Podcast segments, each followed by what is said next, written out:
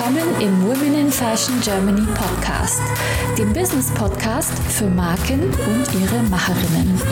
Von mir, Sibel Brotzhardt, und mit spannenden Talkshow-Gästen. Heute zu Gast Julia Zirpel, Co-Founderin von The Awareness und Botschafterin für nachhaltige Mode. Liebe Julia, schön, dass du bei uns heute in der Show bist. Ich freue mich sehr. Magst du dich für die, die dich noch nicht ganz so gut kennen, ein bisschen vorstellen noch? Ja, ich stelle mich gerne vor. Also mein Name ist Julia Zirpel und vor ungefähr vier Jahren haben wir The Awareness gegründet. Das ist ein ähm, E-Commerce-Geschäft für nachhaltige Mode- und Beauty-Produkte im gehobenen Segment. Wie ich dazu komme, ähm, da hole ich gerne gleich ein bisschen weiter aus. Und zwar fange ich einfach schon in meiner Kindheit gerne an. Ich bin in Indien und Nepal aufgewachsen und ich kann mich noch total gut dran erinnern. Ich war ungefähr sieben. Ähm, wir hatten eine Nanny und ähm, die hat mit dem Geld, was sie bei uns verdient hat, ihre ganze Großfamilie unterstützt. Und ähm, sie hat sich jetzt nicht alle Tage was Neues gekauft. Zumindest hat sie sich einen neuen Sari gekauft und wollte uns Kindern den gerne zeigen. Und ähm, der war noch eingepackt in Papier und es raschelte so, als sie ihn auspackte. Und er war wirklich leuchtend pink mit Gold bestickt. Und dann hat sie ihn angezogen und vor unseren Augen hat sie sich komplett verwandelt. Also sie war stolz, sie fand sich schön. Es hatte ihr regelrecht Würde vergeben. Das hat mich wahnsinnig fasziniert. Und ähm, das war so ein bisschen der Moment, an dem ich begriffen habe, was Mode bewirken kann, wenn man sich wohlfühlt in dem, was man anzieht, wenn man sich schön fühlt, dass es einen wirklich stärken kann, dass es einem helfen kann, selbstbewusster zu sein. Und es war dann ungefähr drei Jahre später, da sind wir zurückgezogen nach Deutschland und ähm, das war im Herbst und es war eh alles grau, ungefähr das Wetter, wie es jetzt auch draußen ist, und ähm, regnerisch und kalt, und ich fand auch alle Menschen grau und es war äh, es waren kaum Menschen auf der Straße und es war alles irgendwie, keine Farben, es roch nicht, also es war alles irgendwie sehr viel begrenzter. Und ähm, ich hatte meinen ersten Tag in der Schule. Und ich bin in meine neue Klasse reingekommen und wusste in dem Moment, als ich da reinkam, dass so wie ich angezogen war, dass ich da keine Freunde finden würde. Wie warst du denn angezogen? Was hattest du denn da an? Ja, es war halt so, ähm, aus Nepal kommen, wir hatten halt so leicht, ähm, es war noch so ein Hippie-Touch. Und es war aber schon Anfang, Mitte der achtziger Jahre. Insofern, das war jetzt nicht mehr der Stil, den die anderen Kinder getragen haben. Und das war mir im Prinzip in dem Moment bewusst. Und ähm, das hat mir auch nochmal gezeigt, okay, Mode ist jetzt nicht nur was Positives, sondern darüber hinaus ist es wirklich, definiert es auch einen Menschen. Ähm, sagt man, zu welcher Gruppe möchte ich gehören? Ähm, was will ich über mich selber aussagen? Zu wem will ich vielleicht auch nicht gehören? Also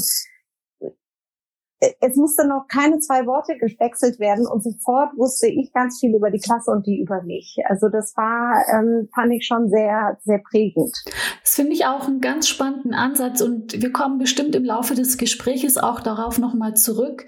Äh, genau, dass man eben, dass auch das Auft- zum Auftreten auch die Kleidung na- natürlich eine Riesenrolle spielt, äh, in dem, wie dein Gegenüber dich wahrnimmt und wo sie dich reinkategorisiert, so wie du das jetzt auch in der Schule äh, erfahren hast, und dass das so unterschätzt wird hier in Deutschland, wie, wie unwichtig und wie eigentlich äh, oberflächlich das äh, abgestempelt wird und wie wichtig es eigentlich ist. Das ist ein ganz äh, spannender Gedanke und ich frage mich auch, warum das in Deutschland so ist. In anderen Ländern nehme ich das anders wahr, aber da kommen wir bestimmt auch gleich noch mal ein bisschen intensiver im Gespräch drauf.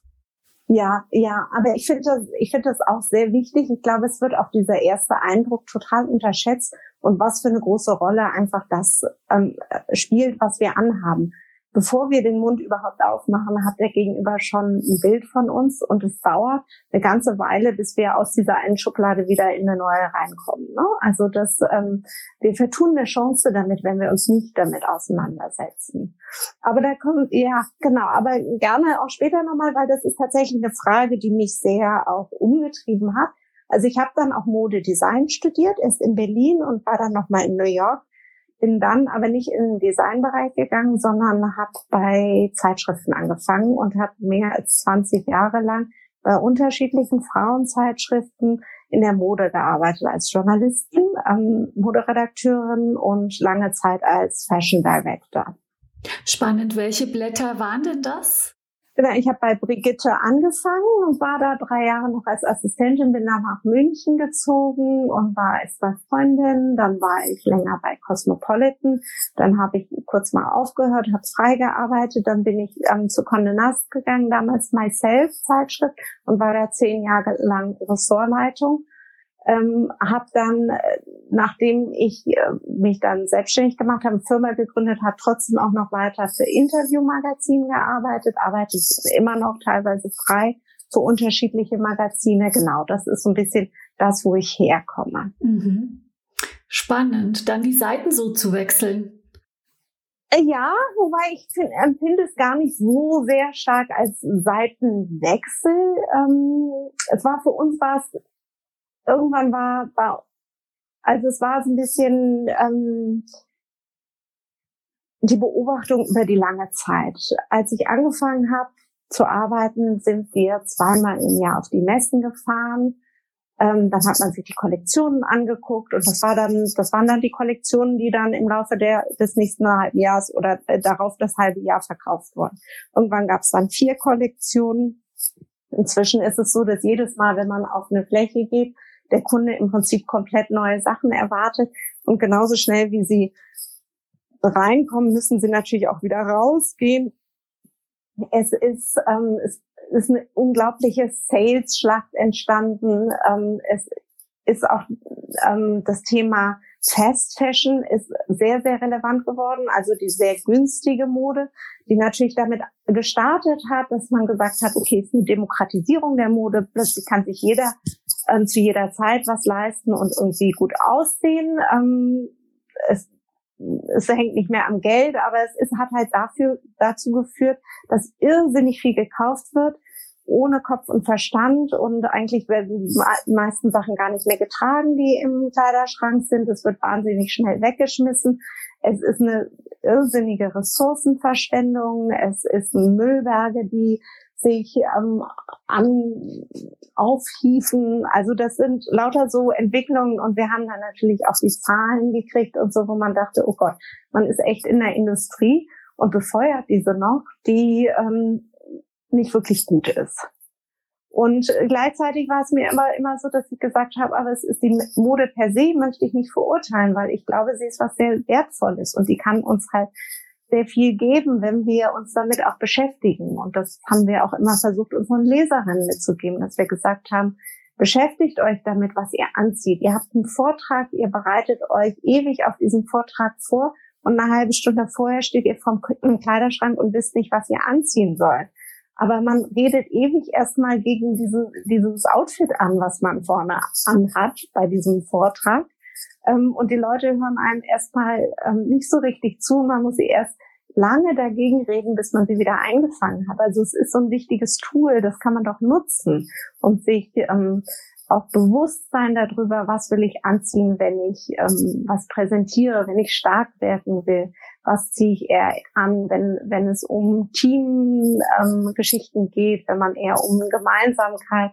Also, dass man das ganz bewusst auch einsetzt und sich auch damit auseinandersetzt, worin fühle ich mich wohl, worin kriege ich vielleicht auch Komplimente. Und zwar nicht, ach, das ist ein schönes Teil, sondern die, so, du siehst aber gut aus heute. Ne? Was war das eigentlich für Teile? Dass man sich da so ein bisschen damit auseinandersetzt und dann auch das wertschätzen lässt, ähm, lernt wieder, was man anhat, und vielleicht sich auch mal was Tolleres kauft, was man dann auch länger hat und einfach da wieder mehr Freude und mehr Wert auch drin sieht. Hast du eigentlich auch, so wie ich auch, so auch so ein bisschen die Wahlen äh, unter dem Aspekt beobachtet? Weil, also wir hatten hier Besuch, äh, der kein Deutsch spricht, und äh, da waren immer diese ewige Diskussion äh, wegen den Wahlen, und da waren dann alle Politiker zu sehen, und die waren ja alle so, ich weiß nicht, ich finde, die sind immer alle so mehr schlecht als recht gekleidet. Auch die Männer mit ihren Anzügen, die dann irgendwie teilweise schlecht sitzen, komische Krawatten. Und dann ha, habe ich zu dem Besuch gesagt, schau dir die mal alle an, du verstehst die ja eh nicht. Wer von denen sieht denn aus oder von, als ob er, also wer ist so gekleidet, als könnte er der nächste Kanzler sein oder die nächste Kanzlerin? Und da haben wir uns echt einen Spaß draus gemacht. Es war wirklich schwierig, weil die waren, die waren, da ist keiner rausgestochen als weltmännisch, würde ich jetzt mal sagen, weil alle unmöglich gestylt sind. Und dann frage ich mich, warum ist das kein Tool, das die nutzen? Ja, warum nutzen die das nicht? Ja, es ist, ähm, ich verstehe es auch nicht. Und ähm, ich glaube schon, dass es was ist, was sehr stark in der deutschen Gesellschaft auch verankert ist. Ähm, auch dieser Gedanke, ähm, weniger Fassade, mehr Inhalt, der ist ja sehr stark immer wieder, ähm, vor allen Dingen aus den siebziger Jahren heraus entstanden. Sicherlich, Inhalte sind total wichtig, aber ich würde die Fassade einfach nicht ähm, nicht abwerten dagegen. Das ist, glaube ich, ein großer Fehler. Und ja, weil es ist ja nicht entweder oder, es ist ja nee, auf genau. jeden Fall beides. Also genau, das ist halt, es sollte nicht entweder oder, sondern es sollte sich doch ergänzen. Ich kann doch das, was ich anhabe, dafür nutzen, um meine Botschaft auch zu unterstreichen, ne? Und Und auch zu zeigen, auch ich bin hier viel wert und ich mache, ich ziehe mich gerne gut an, ne? Und ich, ähm, ich weiß das auch zu wertschätzen und ich setze mich damit auseinander, wo auch meine Sachen herkommen. Ich weiß vielleicht auch Handwerk zu schätzen. Ich gehe nicht billig einkaufen und so. Also, dass man lauter solche Sachen auch unterstreicht, aber in der, also das fand ich immer phänomenal. In der ganzen Zeit, wo ich bei Zeitschriften gearbeitet habe, haben wir häufiger, wenn wir teure Sachen fotografiert haben, Leserbriefe bekommen. Und da ging es darum, das kann sich doch nicht gar nicht jeder leisten. Das ist doch total, das macht man nicht, so teure Sachen zu zeigen. Im Umkehrschluss habe ich nicht ein einziges Mal in der gesamten Zeit einen Leserbrief erhalten, wo es drin stand, das ist zu billig. Ihr wisst doch, wie so billige Sachen produziert werden, unter was für Bedingungen. Das könnt ihr doch nicht ähm, wirklich unterstützen. Also, dass es wirklich so einseitig ist, dass es nach wie vor so ist, wenn jemand sich was ganz Billiges kauft, das ist ähm, fast anerkannt oder dass, dass, ähm, dass man ihm dann zugesteht, ähm, nicht dekadent zu sein und jemand, der was Teures kauft, was er aber vielleicht viel, viel länger trägt und mit ähm, mit viel mehr Herzblut und ähm, und besser pflegt, dass das dann dekadent sein soll. Wo ich sage, nee, es ist dekadent, was zu kaufen und sofort wieder wegzuschmeißen. Das ist die wahre Dekadenz. Also da äh, kommen mir direkt Parallelen zu auch der äh, Ernährungsindustrie oder der Art der Ernährung in Deutschland. Ich weiß gar nicht, ob die Zahlen noch korrekt sind, aber es gab ja mal eine Zeit, da hat man gesagt, in, in Relation zum Einkommen gibt der Deutsche wesentlich weniger Geld für Lebensmittel aus und das führt ja auch zu einer gewissen Qualität. Also man wertschätzt es nicht so. Und genauso mhm. sehe ich das auch in der Modebranche. Also ich komme jetzt ja. aus dem Bankenbereich, du kommst jetzt vielleicht aus dem Journalismus auch ein Stück weit. Und ähm, mir war das gar nicht so bewusst, bis ich selber in die Branche kam, wie abfällig äh, über diese Branche oder wie minderwertig ja. die betrachtet wird. Also ich wusste gar nicht, dass man sagt, öh, Modebranche, so was ist das denn? Oder so ein Mädchenhobby oder Hausfrauenhobby, die jetzt die lang, gelangweilte Hausfrau, die jetzt irgendwie eine Boutique auf, aufmacht. Und wenn man etwas so wenig wertschätzt, dann ist ja logisch die Konsequenz, dass man dafür auch wenig Geld ausgibt. Also äh, und dann äh, beschweren sich alle darüber, unter welchen Bedingungen das alles hergestellt wird. Mhm. Wie kommen wir denn aus diesem äh, Hamsterrad wieder raus? Wie kriegen wir denn das hin, dass die Leute verstehen, ähm, dass es ein Kommunikationstool ist, ein wichtiges Kommunikationstool ist, dass jeder Mensch eben auch äh, Kleidung einfach braucht, aber eben nicht von jedem Stück, also in, in dieser Zahl, ich, ich weiß gar nicht, wie kommen wir denn da raus? Es geht doch erstmal um die Wertschätzung der Mode in, erst, in erster Linie und alles andere kommt doch danach, oder? Wie siehst du das? Ich sehe das auch absolut und ich frage mich auch, ob das eine Form von Misogynie ist, ne? Das ist etwas, mit dem sich Frauen beschäftigen, das ist, das ähm, nimmt man nicht ernst. Das ist so ein bisschen es ist ja so, dass Konsumgüter, die, die Felder, die man ernst nimmt, das Auto und so weiter, das sind die Männerdomänen. Die Frauendomänen werden nicht wirklich wahrgenommen und ernst genommen, werden nicht im Kulturellen gewertschätzt, werden aber auch nicht als Wirtschaftsfaktor wirklich gewertschätzt. Also wenn man sich auch fragt, die Modeindustrie ist ein extrem wichtiger Wirtschaftsfaktor, auch für Deutschland. Auch wenn wir nicht nicht so viele Produk- nicht mehr so viel Produktion hier haben, ist extrem ähm, großer Anteil des Einzelhandels ist einfach Mode.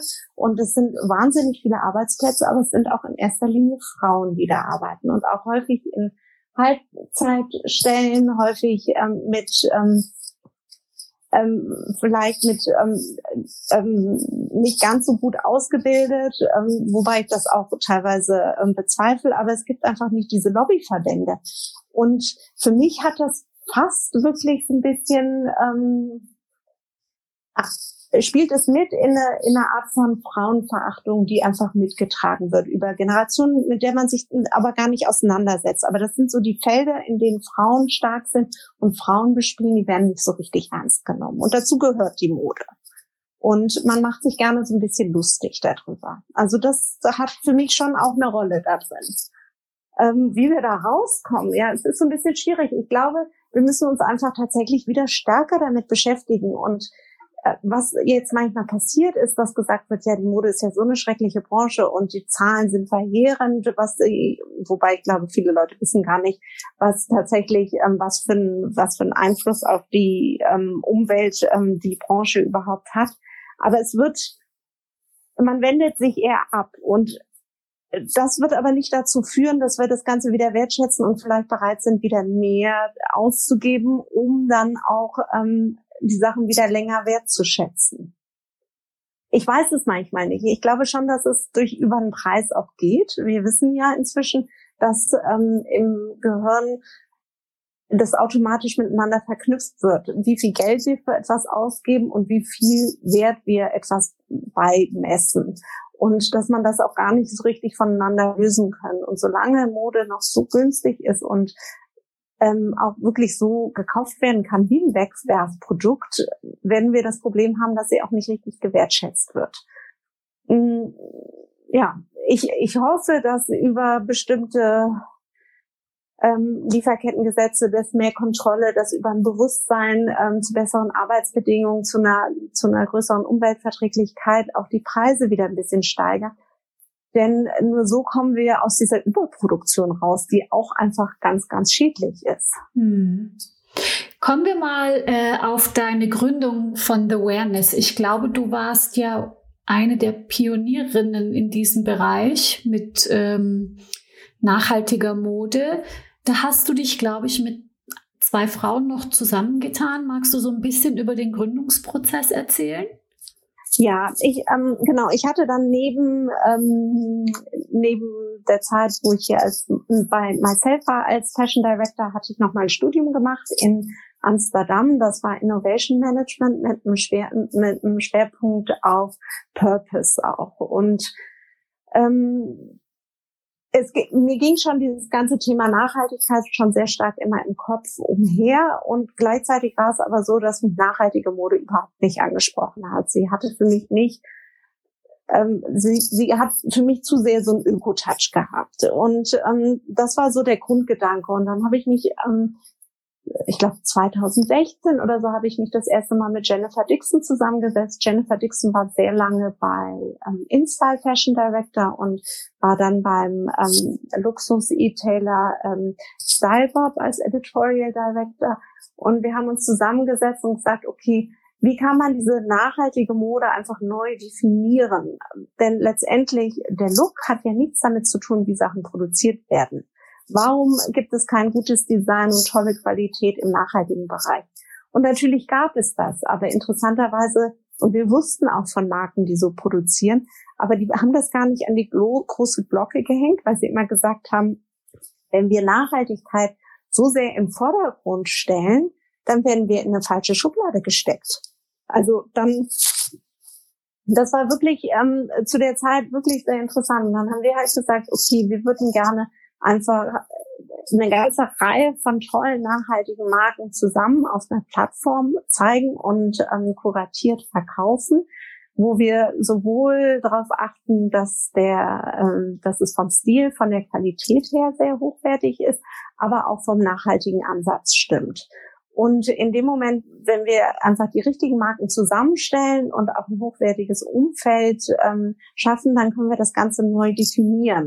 Und für uns war ganz wichtig, dass wir gesagt haben, damit Nachhaltigkeit irgendwie sexy oder begehrenswert wird, muss man auch ein bisschen höher anfangen. Wir haben das gesehen in der... Ähm, Damals haben wir es ganz gut verglichen mit der Hotelbranche. Es gab nachhaltige Hotels, die waren aber eher im Luxussegment angesiedelt. Es gab, ähm, Tesla ist so ein tolles Beispiel in der Automobilindustrie. Kein Mensch hat sich für E-Autos interessiert, bis es ein ganz, ganz tolles E-Auto gab, ne? Also, dass man wirklich eher von diesem Top-Down-Prinzip, man muss erst was schaffen, was was wirklich sexy und begehrenswert ist, und dann kann es auch ähm, sich verfestigen, und zwar auch in breitere, also dann kann sich der Gedanke auch weiter ähm, entwickeln. In dem Moment, wenn man immer nur eine Nische bedient, dann kommt man aus dieser Nische nicht raus. Und das war der Grundgedanke, dass wir gesagt haben, okay, ähm, und da haben wir auch den Hintergrund, und interessanterweise, du sagtest vorhin, wir haben die Seiten gewechselt. Das, was mich früher auch immer an meinem Job interessiert hat als Journalistin, war wirklich nach neuen Marken zu suchen, die Geschichten dahinter zu erfahren, neue Sachen zu präsentieren, Lust auf Mode zu machen. Und genau das machen wir ja jetzt auch. Also das ist ganz, es ist fast so, als wäre ich wieder so zu den Anfängen zurückgekommen, dass man wieder sagt, okay, ähm, es geht um die tolle Geschichte, die dahinter ist, geht. Es geht um das tolle Produkt und wie kann man das irgendwie präsentieren. Wie, ähm, wie kann man auch Leute davon überzeugen, dass das das Richtige ist? Also das ist schon sehr, sehr nah. Also ich sehe es gar nicht so, dass ich die Seiten gewechselt habe. Und doch ist es ja so, dass du vorher als Journalistin vielleicht nicht den Druck hattest, auch Ware zu verkaufen. Mhm. Natürlich führt ja deine, die Geschichten, die du von der Marke erzählst, die führen ja auch dazu, dass man Interesse weckt, dass man die Marke vielleicht doch ausprobiert. Aber wie ist es jetzt für dich, wenn du sagst, okay, ich, ich muss damit auch ein Produkt verkaufen? Ist es so, wie du es dir vorgestellt hast, oder mh, gibt es da eine Frage, wo du sagst, wenn ich das vorher, oder eine Antwort, wenn ich das vorher gewusst hätte, hätte ich es vielleicht anders gemacht? Ja, es war für uns ganz interessant. Also tatsächlich verkaufen wir zum... Wir Also insgesamt war es so, dass wir am Anfang gemerkt haben, das Thema Nachhaltigkeit ist gar nicht der Verkäufer bei uns, sondern es müssen besondere Teile sein, die eine gute Geschichte auch haben. Also Teile, für die man auch gerne ein bisschen mehr Geld ausgibt. Also das schlichte T-Shirt, was aus Bio-Baumwolle ist und Europa produziert wurde, was natürlich dadurch ähm, und vielleicht nicht in so einer großen Stückzahl und ein bisschen teurer ist, das verkaufen wir tatsächlich schlechter als das Kleid, was deutlich teurer ist, aber sehr besonders einfach ist, ne? ähm, ähm, einfach nicht so austauschbar, was man vielleicht nicht irgendwo anders und vielleicht auch nicht unbedingt günstiger bekommt. Also es geht wirklich mehr über das Design. Und das war uns vielleicht am Anfang gar nicht so sehr bewusst. Ähm, wir mussten das auch merken, weil gerade was das Online-Marketing ist, ähm, da haben wir auch am Anfang Geld verbrannt, weil wir da ganz stark auf das Thema Nachhaltigkeit gesetzt haben. Aber die Leute, die explizit nach den Keywords Nachhaltigkeit auch gesucht haben, die haben eigentlich nach einem anderen Pricepoint, nach einem anderen Look und Feel geguckt, das, was vorher schon bekannt war. Aber dadurch, dass wir im Prinzip ein neues Segment gespielt haben, das noch gar nicht so in den Köpfen drin war, gab es auch gar nicht die Leute, die danach gesucht haben. Und ähm, wir haben jetzt schon nochmal geguckt und neu definiert, die Kundin... Ähm, Die ist auch, es wird ja sehr viel darüber gesprochen, dass es gerade die jüngeren Kunden sind, die sich mit dem Thema Nachhaltigkeit auseinandersetzen. Die sind aber besonders preissensibel, weil die komplett in, aufgewachsen sind in dem Glauben, dass ein T-Shirt nur fünf Euro kostet. Und ähm, für die ist schon dreißig Euro, und das ist aber ungefähr der Mindestpreis, was ein ordentliches T-Shirt haben sollte, schon total teuer. Also da ist wo wir gemerkt haben, okay, wir müssen wirklich, unsere Kundin ist eine andere. Wir haben eher eine Kundin, die vielleicht früher nicht so drauf geachtet hat, die immer eher auf der Suche nach was Besonderem war, auch gar nicht so labelorientiert, also sich gar nicht auf die Sicherheit verlassen musste, die Labels natürlich bieten, also dass man, da weiß man einfach, das ist guter Geschmack, da bin ich anerkannt, da habe ich was Gutes, sondern die immer schon eher auf ihren eigenen Geschmack und viel eigenes Gefühl und nach was Besonderem gesucht haben. Diese Kundin haben wir. Aber das ist natürlich gerade durch Online-Marketing und so weiter sehr viel schwieriger, ähm, die zu finden. Und deswegen ist es wichtig, dass wir einfach, ähm, für uns merken wir immer wieder, ist ganz wichtig, über das Thema zu sprechen und zu positionieren. Ob es jetzt nun in Podcasts ist, wie mit dir, ist es natürlich immer schön, wenn wir einfach über das Thema reden können, um da eine, eine Sensibilität und dadurch auch Leute zu erreichen. Ja.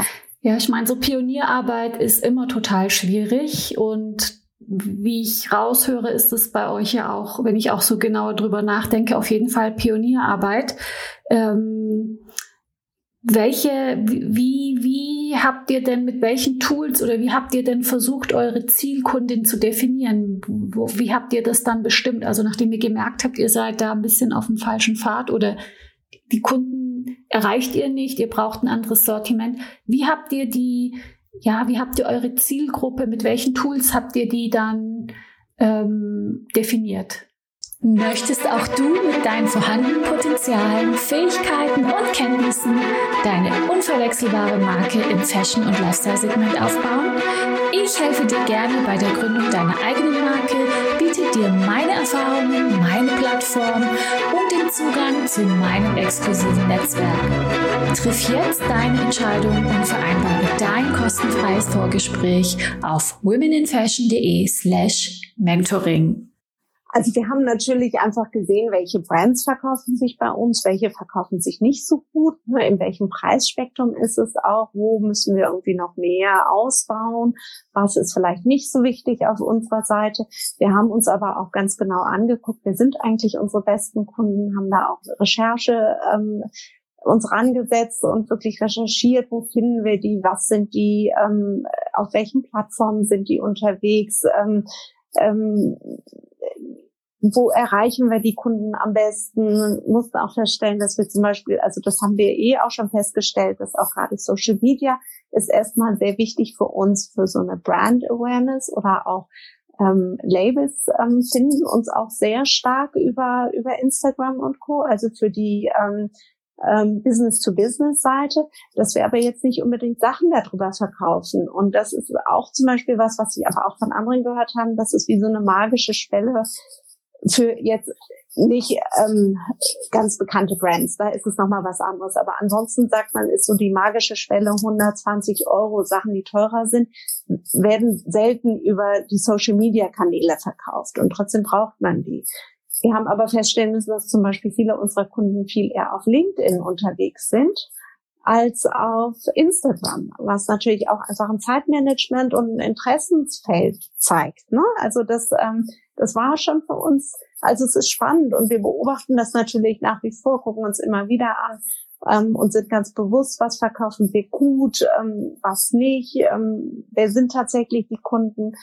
Wir haben, ähm, das ist jetzt leider während Corona so ein bisschen liegen geblieben, wir haben aber auch im Vorfeld viel so Talks gemacht, dass wir in den unterschiedlichen Städten waren und auch Leute eingeladen haben, dass man mit den Designern Gespräche führt, dass man einfach wirklich auch versucht, über einen direkten Kontakt ähm, ähm, das nochmal weiterzuführen. Wir glauben ganz stark an dieses Mouth-to-Mouth, also wirklich um ähm, mit der guten Erfahrung des, des, des Habens, dass der Kunde das uns einfach weiterempfiehlt. Gerade wenn eine tolle Geschichte dahinter ist, erzählt der Kunde es auch gerne, ne? Also wenn man angesprochen wird, wenn man was Besonderes anhat, und man muss sagen, es war von Sarah, erzählt man es natürlich nicht so gerne, als wenn man weiß, da ist eine gute Geschichte dahinter. Ne?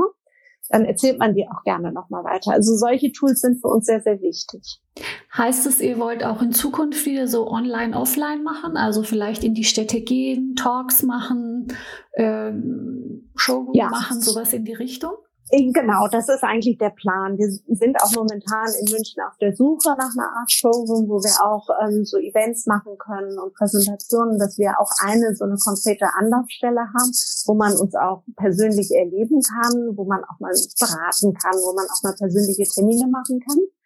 Und ähm, gleichzeitig wollen wir aber auch wieder das in den verschiedenen Städten bespielen. Genau, das hat auch Spaß gemacht. Das ähm, kommen ja auch gerne mit den Leuten in Kontakt, richtig. Da kann ich ja, können wir ja später nochmal über Secret Garden sprechen. Vielleicht ist es unser Event, das wir zur letzten Fashion Week gemacht haben. Das geht nämlich in so eine Richtung. Aber da können wir ja gleich nochmal drüber sprechen. Mhm. Ähm, Zu deinen Marketing-Tools nochmal. Also, wenn ich jetzt sage, ihr macht, also, ihr macht sicherlich Online-Werbung und ihr sagt, du sagst, ihr seid auf LinkedIn jetzt am erfolgreichsten. Ähm, macht ihr alles, macht ihr alles organisch oder habt ihr auch ähm, Marketing-Budget und wo gebt ihr das dann aus? Bei Google, bei LinkedIn oder äh, Print oder wie macht ihr das? Was, was ist so eure Schwer, euer Schwerpunkt für eure Zielgruppe? Also wir machen fast das meiste organisch, einfach auch, weil wir jetzt nicht so die riesen, wir haben jetzt keinen riesen Investor dahinter, der wahnsinnig viel Geld ähm, jetzt bei uns reinpumpt. Das, und ähm, unser Vorteil ist natürlich, dass wir aus dem, ähm, ähm, ich, äh, mir fällt gerade dabei auf, ich habe gar nicht über die zwei anderen Mitgründerinnen gesprochen. Ne? Ja. Wir sind irgendwie auf halber Strecke stehen geblieben. Da müssen wir, müssen wir gleich nochmal. Das noch machen mal, wir gleich. Das ähm, machen wir genau. unbedingt gleich nochmal. Ähm, aber unser Vorteil ist natürlich, dass wir aus der ähm, redaktionellen, aus der ähm, Medienwelt kommen und da natürlich sehr, sehr viele Kontakte hatten. Wir haben uns, wir haben eine tolle Geschichte zu erzählen gehabt. Wir sind Frauen, die gegründet haben. Wir haben ähm, ähm, ein Feld bespielt, was einfach eine totale Relevanz bekommen hat, genau in dem Jahr. Wir sind zweitausendachtzehn live gegangen und im Herbst ähm, zweitausendachtzehn ähm, war Greta dann das erste Mal mit ihrem Schild auf, ähm, in Schweden auf den, vor dem Rathaus zu sehen. Und in dem Moment ähm, hat das Thema Nachhaltigkeit plötzlich aus diesem, darüber redet man nicht, aus diesen Nischen, aus dieser Nischenecke in die breite Masse geschafft. Tatsächlich ist es so, dass Mode nicht so wahnsinnig im Fokus ist in Deutschland. Wir sprechen sehr, sehr viel über Mobilität, über, über Energie, über Essen, aber über, ähm, ähm, über Konsumgüter wird tatsächlich noch wenig gesprochen, ähm, und was für eine Rolle die eigentlich spielen. Also, ähm, und, aber wir haben gemerkt, dass es eine Offenheit für das Thema war. Also wir konnten sehr, wir haben tolle Unterstützung einfach durch alle möglichen Medien erfahren. Das war für uns sehr, sehr schön. Ähm, wir haben auch eine Agentur, die uns dabei noch unterstützt. Ähm, das ist auch sehr hilfreich.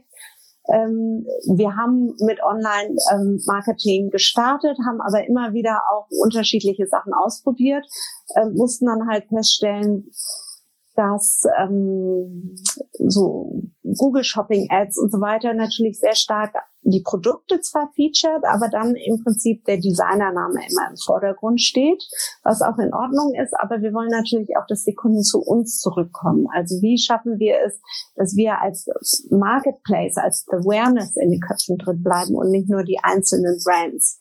Und das geht natürlich über die Social-Media-Kanäle. Wir haben immer mal wieder Kampagnen gemacht, aber jetzt nicht in so einer wahnsinnigen Regelmäßigkeit. Tatsächlich ist unser regelmäßigstes Tool, ähm, dass wir in den Medien präsent sind, also in den klassischen Medien. Printmedien meinst du damit?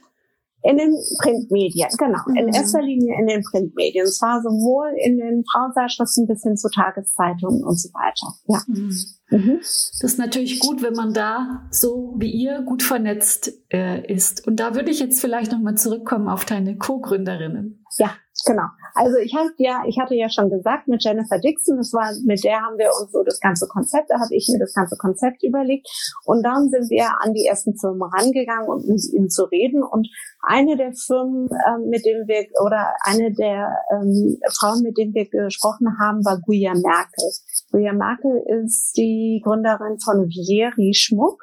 Und ähm, das war zum Beispiel für uns ein Schmucklabel, was äh, total outstanding war, weil sie eigentlich die erste war, die wirklich ähm, über das Thema Nachhaltigkeit im, im Echtschmuckbereich gesprochen hat.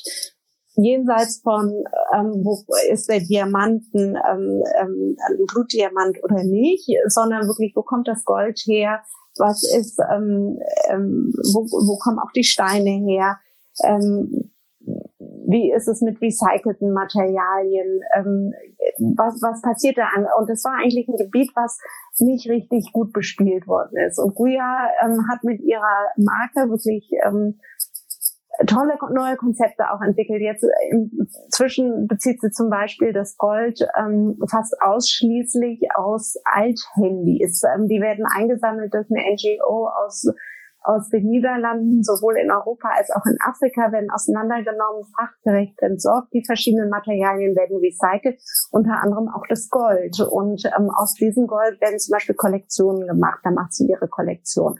Das, ähm, also die ist ähm, sehr, sehr stark in dem Gebiet. Und die kam dann sofort zu uns und hat gesagt, sie wäre gern dabei und würde uns auch ähm, das Startkapital mitgeben. Genau. Und dann haben wir gesagt, wow, das ist toll, dann, dann geht's jetzt los. Und dann haben wir angefangen, die Seite zu bauen und so weiter. Haben dann aber, nachdem wir live gegangen sind, auch gemerkt, okay, wir brauchen trotz allem wirklichen langen Atem und haben, Atem und haben uns so ein bisschen breiter aufgestellt, dass wir gesagt haben, wir arbeiten alle erstmal noch nebenher. Wir haben noch Caroline Helu dazu geholt. Die war ganz lange bei der Madame auch als Redakteurin. Und ähm, genau, und in der Konstellation sind wir nach wie vor, ja. Und zu viert. Wir haben noch einen weiteren Investor in Frankfurt, die uns vor allen Dingen im ähm, I T-Bereich und auch mit ähm, mit Online-Marketing unterstützen. Genau. So sind wir momentan aufgestellt. Spannend, sehr, sehr spannend. Also ähm ich weiß, dass das nicht leicht ist, also auch aus, aus ähm, Erfahrung hier im Netzwerk sind noch ein paar andere, die einen Marketplace machen und wie schwierig das ist, gerade das Thema, äh, wie du vorhin schon gesagt hast, dass man eben dann die Aufmerksamkeit zwar gerne auch auf den Designer richtet, aber natürlich auch auf die eigene Webseite richten möchte mhm. und dass da eingekauft wird. Diese ganzen Pionierthemen, das ist ja alles wahnsinnig herausfordernd. Und da wäre jetzt meine Frage, was war denn so für dich oder für euch die allergrößte Herausforderung und wie seid ihr damit umgegangen? Also wir kommen natürlich, wir sind jetzt, so wie wir aufgestellt sind, ähm, kommen wir natürlich relativ stark alle aus einem, aus einem Bereich. Also anders als bei vielen Startups, wo man jemanden hat, der für die I T und da ein Fachmann ist oder jemand, der ganz klassisch wirklich aus dem Marketing kommt, Online-Marketing oder aus dem Finanzbereich, ist es bei uns nicht so. Und da gibt es schon Themen, wo wir ähm, einfach merken, gerade, ähm, dass wir ja, vielleicht nicht ganz so stark sind, genau. Und, und da auch unsere Schwächen haben. Aber es sind auch Themen, in die man sich reinarbeitet. Und vielleicht ist es auch ganz gut, dass man auch gezwungen ist, sich in Themen reinzuarbeiten, in denen man jetzt nicht, was einem nicht so leicht fällt und was nicht so automatisch ist, weil dadurch ist man auch einfach in allen Themen drin. Also ich habe das sonst manchmal auch bei anderen mitgekriegt, die sind dann so sehr fokussiert auf ihren Bereich und wissen gar nicht, was bei den anderen alles passiert. Und so ist es natürlich so, dass wir uns wirklich in alles reinarbeiten müssen. Es hat alles seine Vor- und Nachteile, muss ich ganz ehrlich gestehen. Es gibt natürlich Bereiche, die würde man auch liebend gerne abgeben und sagen, ähm, ähm, bitteschön, ihr könnt das besser und äh, und schneller und ähm, und genau, das ist bei uns nicht der Fall. Vielleicht würde man das jetzt rückblickend sagen, okay, man muss sich da vielleicht ein bisschen anders aufstellen. Wir haben auch häufig gespielt gekriegt. Also bei uns war es auch interessant, vor allen Dingen, ähm, als wir angefangen haben, auch nach Investoren zu suchen, ähm, haben wir gerade von Männern auch sehr häufig gespielt gekriegt, ja, ihr seid ja aber nur Frauen und das ist ja überhaupt nicht divers, das hier. Ich dachte, okay, wenn wir uns jetzt das Portfolio angucken, was ihr sonst an Firmen habt, das sind auch keine diversen Teams, das sind nämlich alles reine Männerteams. Wieso wird es nicht Frauen zugestanden, eines Frauenteams zu sein? Und bei Männern, bei Männern ist es aber völlig normal, wo man dachte, also irgendwas stimmt hier ja nicht, ne? Also klar. Also das klingt, für mich, das klingt für mich echt wie nach Ausrede. Das kann ja nicht sein, dass es das Geschlecht ist. Also das glaube ich nicht. Äh, ja, nee, glaube ich auch nicht. Das war sicherlich so vorgeschoben, aber ähm, es es wurde benannt. Und ähm, also und das finde ich erstaunlich genug, dass es überhaupt ein Thema war. Und wir mussten auch feststellen, dass als wir angefangen haben, das Thema Nachhaltigkeit noch überhaupt keine Relevanz hatte, wirklich so gut wie gar nicht. Und ähm, gerade bei männlichen Investoren. Und ich, wir haben jetzt gerade in den letzten drei, vier Jahren gibt es ja sehr viele so Fraueninvestoren, Netzwerke, die sich gebildet haben.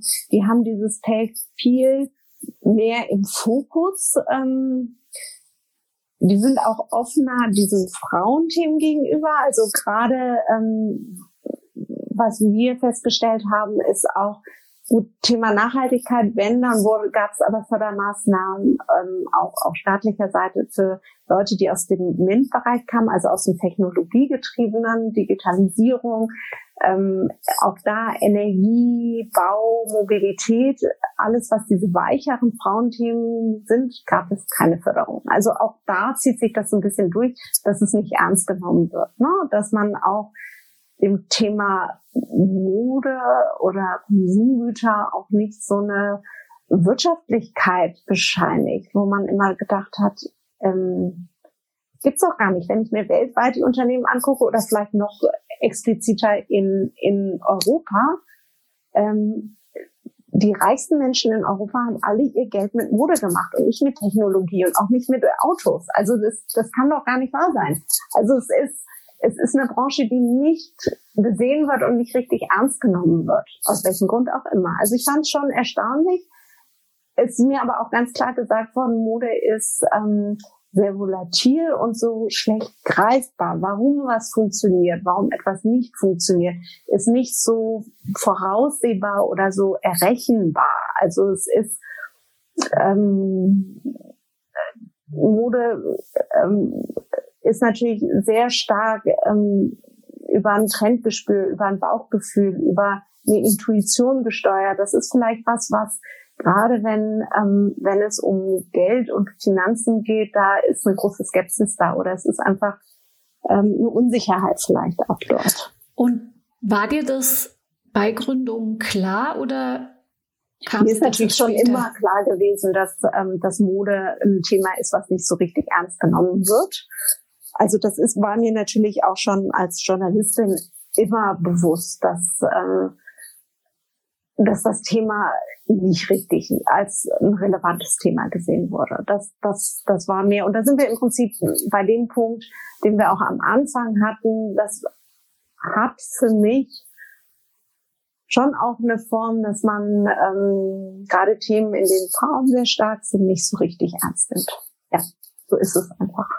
Da so so habe ich das leider erfahren. Da müssen erfahren. wir dagegen anarbeiten ja. und uns genau, und ich glaube, und was, was ich einfach schön finde, und lustigerweise, ich habe ja immer mit sehr vielen Frauen gearbeitet und auch das ist mir häufig gespielt worden, ist das nicht so ein Zickenhaus und so, kann ich nur sagen, nein, ich liebe es, mit Frauen zu arbeiten, ich finde es wunderbar. Ähm, und ich glaube, dass wir jetzt auch an einem Punkt sind, wo viel mehr Frauen sich zusammentun, wo man auch merkt, wir müssen zusammenstehen, wir müssen uns gemeinsam unterstützen. Also es gibt inzwischen diese ähm, diese Investorenverbände, es gibt Frauenclubs ähm, ähm, und Vereinigungen und so weiter und gerade in den wirtschaftlichen Sektoren. Und das macht Spaß. Also, weil ich glaube, da ist ganz, ganz viel Kraft drin. Das machen Männer immer schon so und das müssen wir als Frauen viel stärker nutzen. Ganz definitiv. Und die Zeiten der Eitelkeiten sind vorbei, äh, sowieso in der Branche im Allgemeinen. Und wir müssen miteinander reden und schön, dass wir das auch tun. Genau, also, finde ich auch. Aber oder? Ich finde, Eitelkeit gehört dazu. Wenn wir über Mode sprechen, Eitelkeit ist nicht nur negativ. Ja gut, aber wenn es dazu führt, dass man nicht miteinander redet und jeder Nein, sein genau. eigenes Süppchen kocht, dann äh, ist die das Frage, wie weit man ja. dann noch kommt. Also sonst darf es natürlich eitel sein, was den Look angeht und die, genau. den Style, da darf es natürlich eitel sein. Kommen wir zu der größten, äh, zu dem größten Erfolg seit der Gründung von The Awareness. Was war für dich so ein Punkt oder für euch, wo ihr gesagt habt, Chaka, und jetzt, äh, das war jetzt so der Hammer und jetzt, wir sind auf der richtigen Spur? kann das gar nicht so an einem Punkt ähm, festmachen. Also es waren schon immer wieder so, dass wir irgendwie nach Events, dass man so wirklich beseelt war, dass man das Gefühl hatte, vielleicht können wir was bewegen, vielleicht können wir eine andere Sicht auf die Dinge schaffen, vielleicht können wir eine Sensibilisierung. Also was was ich halt ganz schön finde, ist gerade, wenn man gründet, ähm, mit dem Fokus, dass auch ein Purpose dahinter ist, ein Zweck, also dass es nicht nur um eine Wirtschaftlichkeit geht, die braucht man auch, um um Erfolg und zu haben und auch eine Durchsetzungskraft. Ähm, aber dass es halt noch dieses, diesen zweiten Fokus gibt, auf dem, was können wir bewirken. Und ähm, je mehr Sichtbarkeit wir da irgendwie erschaffen, das ist schon, das ist wirklich ähm, was Schönes, was man sehen kann. Ähm, also das ist, ist ein ganz großes Thema. Was ein sehr schöner Erfolg für uns war, wir haben auch eine eigene Kollektion entwickelt. Und zwar haben wir uns schon immer weiter auch mit dem Thema Nachhaltigkeit beschäftigt. Ich habe auch nochmal auf der Harvard Business School so ein ähm, ähm, Sustainable Business Management gemacht und bei der Ellen MacArthur Foundation zum Thema zirkuläre ähm, Kreis, also zum Thema Kreislaufwirtschaft, das ist die führende Foundation in dem Gebiet, haben wir uns stark mit dem Thema auseinandergesetzt. Und dann auch mit Circular Fashion in Deutschland ähm, die ersten Kollektionsteile entwickelt. Also wir haben, unsere Idee ist, dass wir alle drei Monate mit einem neuen Teil rauskommen, ähm, was dann auch nicht sofort ähm, äh, wieder aus der Mode ist, sondern was wirklich ein Klassiker werden soll, aber trotzdem besonders ist. Und der Gedanke dahinter war, das Thema Kreislaufwirtschaft uns stärker anzugucken. Viele verstehen unter Kreislaufwirtschaft ähm, Sachen aus recycelten Materialien herstellen oder wenn es dann vielleicht nochmal später ähm, ähm, verliehen oder in Secondhand ähm, reingeht. Nur wir haben immer noch das Problem, dass wir mit all dem Müll, der irgendwann anfällt, noch keine Lösungen haben. Also das ähm, gerade was die Mode angeht, sie zwar eingesammelt wird und vielleicht die ganz schlechten, ganz minderwertigen Sachen, die werden gedowncycelt, also das findet man dann in Autositzen oder als Putzlappen wieder. Das meiste wird aber weiterverkauft und zwar in Sekundärmärkte und zwar, und das ist dann, landet entweder irgendwo in Osteuropa als Brennmaterial oder in Afrika und macht dort natürlich die einheimische Wirtschaft kaputt, weil es einfach zu günstig ist und landet dort dann irgendwann auf ähm, ähm, auf Mülldeponien, ähm, wo es kein Recyclingmanagement gibt oder auch im Meer oder in der Natur und so weiter. Und das ist, und das sind riesen, riesen Mengen, die ähm, tagtäglich irgendwie auf dem Müll landen und sich dann halt über die ganze Welt verbreiten. Und ähm, die Frage ist immer, wie kriegen wir da ein Kreislaufsystem rein, dass wir nicht dieses Take, make, waste, also ähm, ähm, Rohstoff nehmen, daraus was produzieren und ähm, dann wird's verkauft und irgendwann wird's weggeschmissen, sondern dass man im Prinzip, dass, äh, dass der Müll auch irgendwann wieder ähm, die Ressource darstellt. Und ähm, für uns war dann im Prinzip die Lösung für Mode, weil sie halt nicht in Europa ähm, auf dem Müll letztendlich landet, sondern irgendwo anders, zu sagen, okay, wir müssen was schaffen, was komplett natürlich abbaubar ist, weil wenn es dann irgendwie in der Natur landet, ist es nicht weiter schlimm. Und ähm, das heißt, es geht nicht nur darum, aus natürlichen Materialien das zu machen, sondern dass die Nähte auch aus Tencel oder aus Baumwolle sind, dass die Knöpfe auch ähm, aus Naturmaterialien sind, dass jedes Label innen drin ähm, aus Baumwolle ist, dass man also wirklich alle Punkte ähm, aus natürlichen Materialien hat, dass es einfach kompostierbar ist äh, zum Schluss.